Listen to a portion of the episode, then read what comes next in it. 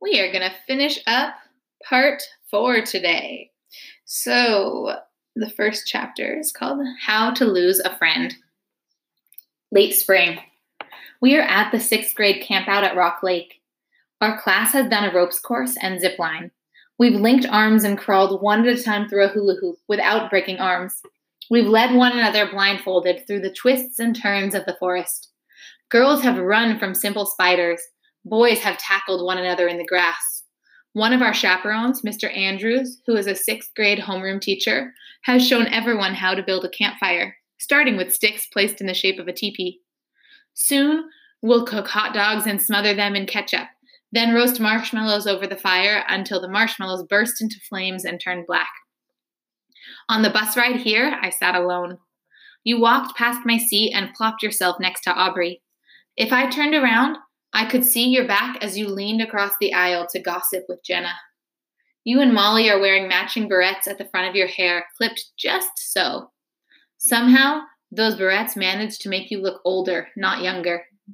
You're both wearing lip gloss, and your half zipped sweatshirts and jeans make you look a little like twins. The boys are running in and out of the woods, throwing sticks and small logs into the fire. The larger logs send sparks up into the air, which makes everyone cheer.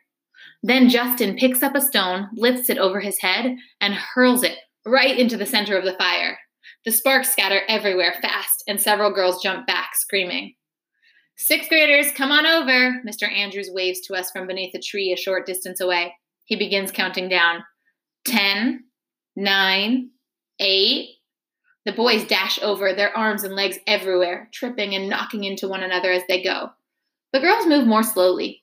They walk in a pack, and they don't care that they're not over by Mr. Andrews by the time he finishes counting.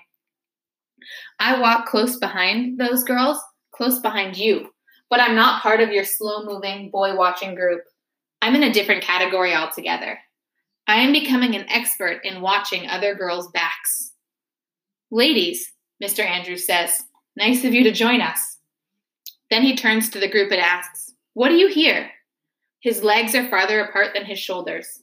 His hair is so short he's almost bald. He looks like a soldier or a pit bull. Everyone is still. Then Justin Maloney makes a farting noise, and everyone laughs, except Mr. Andrews. Aubrey leans over and whispers something in your ear. You giggle. I wish so badly that you would look at me. Mr. Andrews repeats his question What do you hear? I close my eyes. I listen. After so many days of sitting alone, listening to the cafeteria noises, I'm good at hearing things. I hear the rustling of classmates, the urgent, high pitched flutter of cricket wings, the up and down melody of songbirds, the first hoo hoo of an owl. In the distance, from another campground, I hear somebody belting out the Star Spangled Banner. From a different campground, a thud thud, like a drumbeat from some faraway rock song. Those birds, there are so many out there calling. Some sound like whistles, and others sound like caw, caw, caws. Some are chattery and some are sing songy. They're different sounds, different birds, but there's a rhythm to them. The crickets and owl, too. They all kind of fit. It's like music somehow, all those pitches, all that rhythm, weaving in and out. Then, with a start, I understand something. It is music. I'm certain, I mean, I just know that all these different species are playing together, calling around one another's noises. Each of them has picked a pitch, a pattern, and they're filling in one another's empty spaces. It's a concert, and I can hear it by listening just right. I open my eyes. I look right at Mr. Andrews. It's an orchestra, I say. The words come out a little breathless. He cocks his head. What? An orchestra, I repeat, or I don't know. Not exactly an orchestra, but like one anyway. He just stares at me. All those noises, I continue, the birds or whatever, they're playing together. But even before the words are out, I see one of his eyebrows go up, and I know this isn't the answer he was looking for. It's the wrong answer, the very wrongest answer, and now that it's out, I can't take it back. I shrug, as if to distance myself from my own words. I mean, that's kind of what it sounds like anyway. Huh, Mr. Andrews says, but in a way that suggests he isn't really thinking at all about what I just said, not even a little bit. And that is all he needs to say. As if he's given them permission, the kids laugh. All of them. You too. Mr. Andrews tells the class what we were supposed to have heard. While Suzy here listens to Mozart in the trees, I want you to hear something else.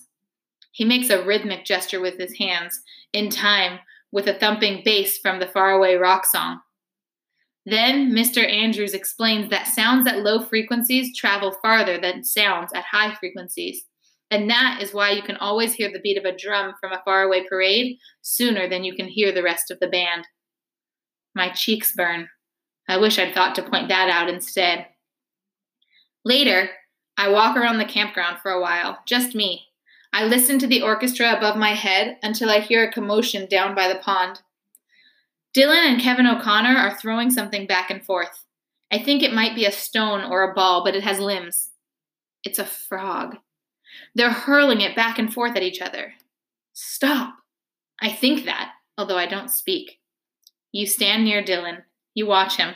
Your hip is sticking out, and you do not take your eyes off him. Dylan must know you are there because he catches the frog and turns right to you. He wiggles the animal in your face a little bit. You squeal like you're frightened, but also as if you like what he's doing in some way. He grins and looks at the frog in his hand. He turns toward a tree. No, no, no. It's a birch tree, white bark. It's just a few feet away from him. Please, please do not do what I think you're going to do.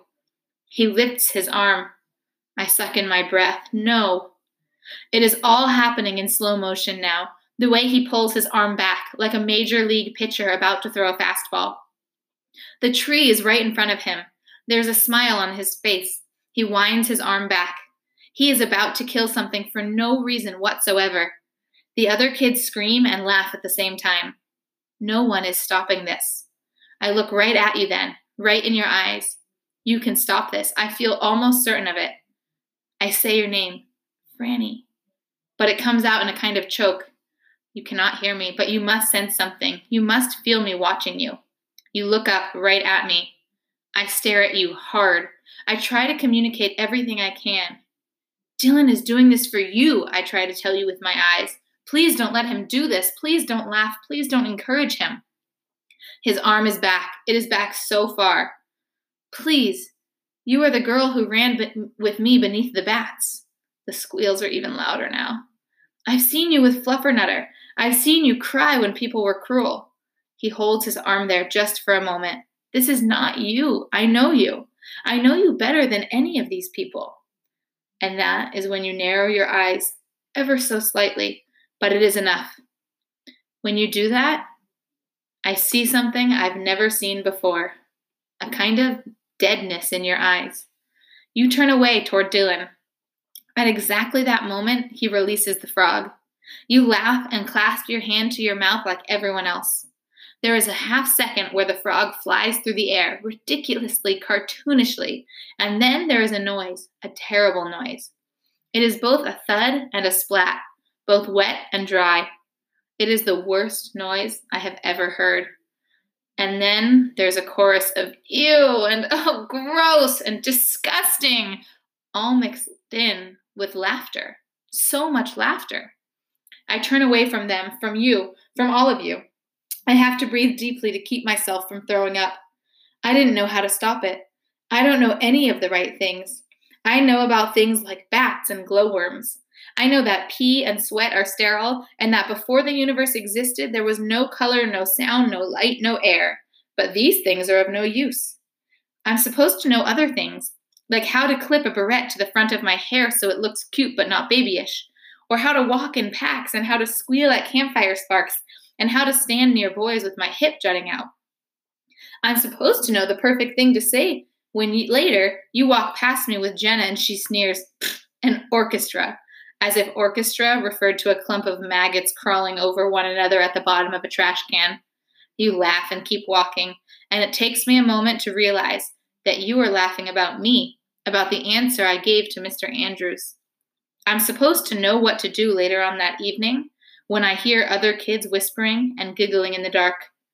I'm in my sleeping bag, and the giggles come close, really close, and then I feel someone hovering just above me.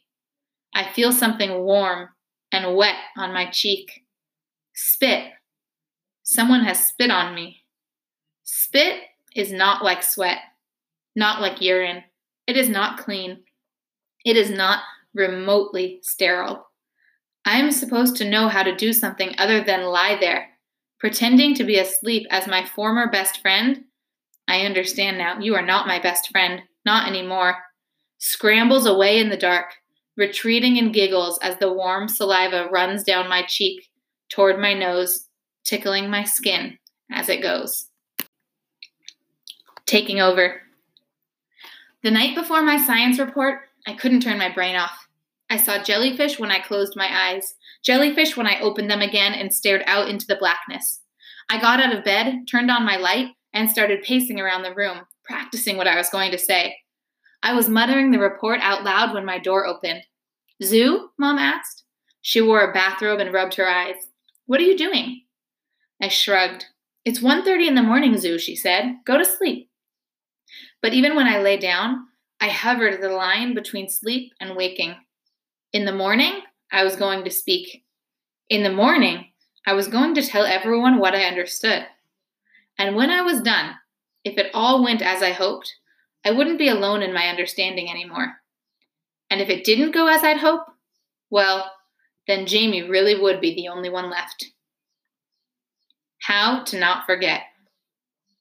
The Rock Lake campout was days ago, but I cannot get that frog out of my head. I keep hearing it the thud splat of flesh against tree.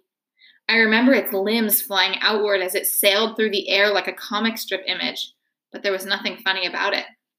That frog had been helpless, completely, and your eyes looked right at me. The moment they saw me, they changed.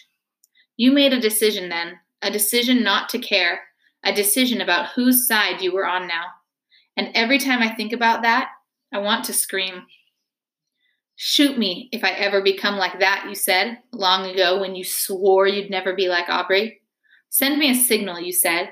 A secret message. Make it big. I tried. I tried to call your name, and I choked on it. I tried to tell you with my eyes. You looked away. Thud. Splat. It is almost the last day of school. If I'm going to send you a message, I'm running out of time. Part four leaves us on a big cliffhanger there. What do we think this message is going to be? How do you think that Suzy is going to send Franny a message? I wonder what she did. Let me know if you have any predictions.